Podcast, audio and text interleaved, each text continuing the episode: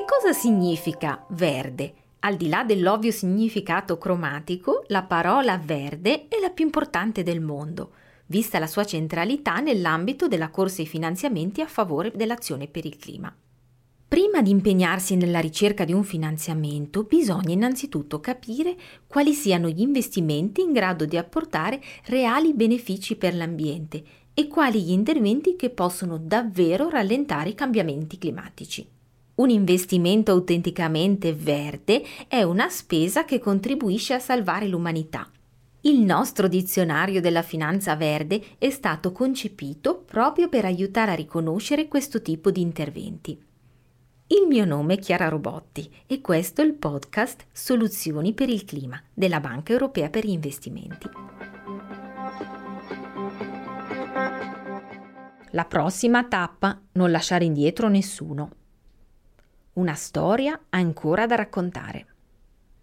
Glossario, imposta sul carbonio, fissazione del prezzo del carbonio, transizione giusta. Siamo la prima generazione a sentire l'impatto dei cambiamenti climatici e l'ultima che può fare qualcosa per combatterli, aveva giustamente dichiarato l'ex presidente degli Stati Uniti Barack Obama. Il decennio più importante nella storia dell'umanità potrebbe essere proprio quello appena iniziato. I cambiamenti climatici e il degrado ambientale hanno già ora evidenti ripercussioni sulla vita umana in diverse parti del mondo. Investire nell'azione per il clima può contribuire a garantire i redditi, i mezzi di sostentamento e la sicurezza ambientale delle popolazioni coinvolte, oltre che a limitare i danni alla salute e a ridurre i trasferimenti forzati. Perseguendo l'obiettivo di mantenere il riscaldamento globale al di sotto di 1,5 gradi centigradi, è possibile ridurre il numero di persone esposte a rischio climatico e di povertà in un numero di unità compreso tra i 62 e i 457 milioni a livello mondiale. Il Green Deal europeo fissa un obiettivo ambizioso, un'Europa climaticamente neutra entro il 2050. Non si tratta di un'utopia. Salvare il pianeta si può e si deve. Per farlo ci vorranno politiche e investimenti nuovi, come l'imposta sul carbonio che alcuni paesi stanno già introducendo.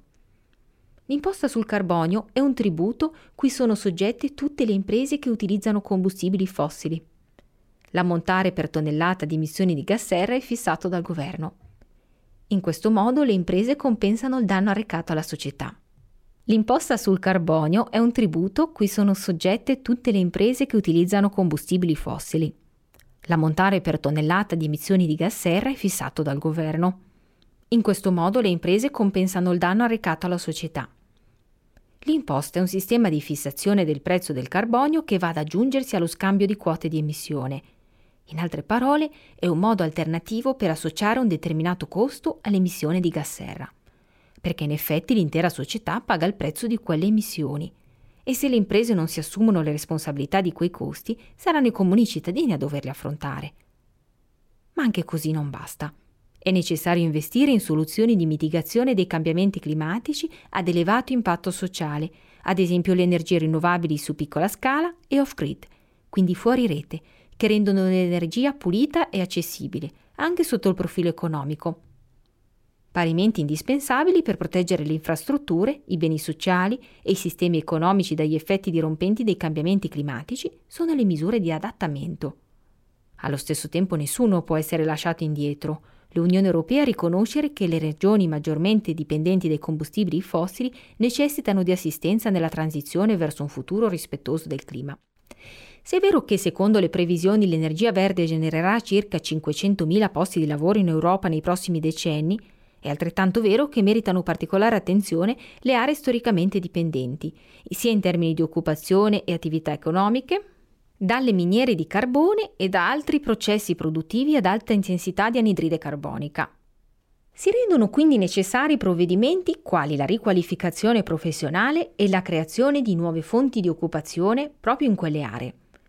L'Unione Europea e i governi nazionali devono operare in un'ottica di transizione giusta. In ogni caso, la chiave del successo nella lotta ai cambiamenti climatici sta nella concreta possibilità per i singoli di modificare i propri comportamenti. Anche perché ormai gli abitanti di tutto il mondo hanno iniziato a rendersi conto del pericolo a cui è esposta l'intera umanità. Secondo una relazione dell'Eurobarometro del 2019, il 93% dei cittadini dell'Unione Europea considera i cambiamenti climatici un grave problema, mentre l'82% prevede che in futuro il fenomeno costringerà molte persone a lasciare il proprio paese per sfuggire a condizioni meteorologiche estreme. La gente ha iniziato a cambiare il proprio modo di vivere per poter offrire un personale contributo a favore del pianeta. Sempre più persone si sforzano di produrre meno spazzatura. Il 75% degli europei, per essere precisi, ovvero la percentuale di cittadini che dichiara di aver ridotto il proprio volume di rifiuti e di effettuare regolarmente la raccolta differenziata ai fini di riciclo. Se si vuole adottare un approccio circolare, bisogna pure iniziare da qualche parte. È così che si innesca la transizione verde. Le azioni dei singoli hanno un eco nell'intera società. Fin dall'inizio lo scopo dichiarato di questo podcast è stato quello di raccontare una storia. A questo punto la morale della favola dovrebbe essere chiara, o almeno questa è la speranza. La lotta ai cambiamenti climatici presuppone la disponibilità di ingenti capitali, per cui gli investimenti verdi e sostenibili non rappresentano semplicemente una scelta, ma piuttosto una necessità per salvare noi stessi e il nostro pianeta. Perché, come disse Thomas Edison, le idee senza la loro esecuzione sono allucinazioni. E l'esecuzione dell'idea di un futuro sostenibile non può prescindere dai finanziamenti verdi.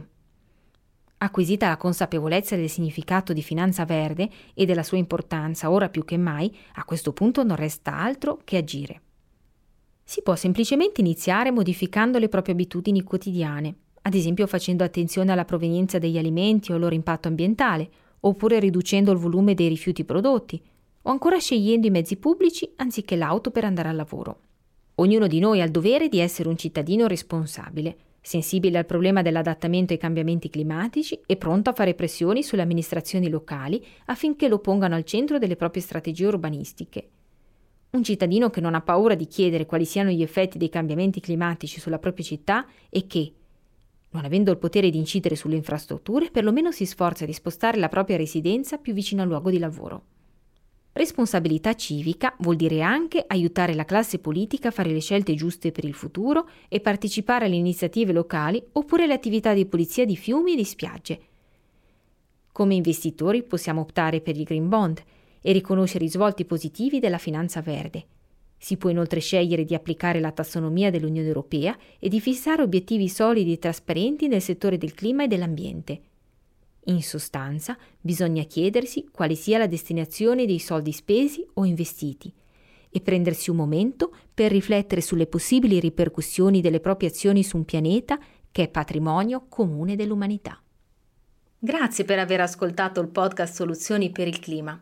Per non perdere neanche un episodio della serie, non dimenticare di iscriverti. Soluzioni per il clima è un podcast della Banca Europea per gli investimenti.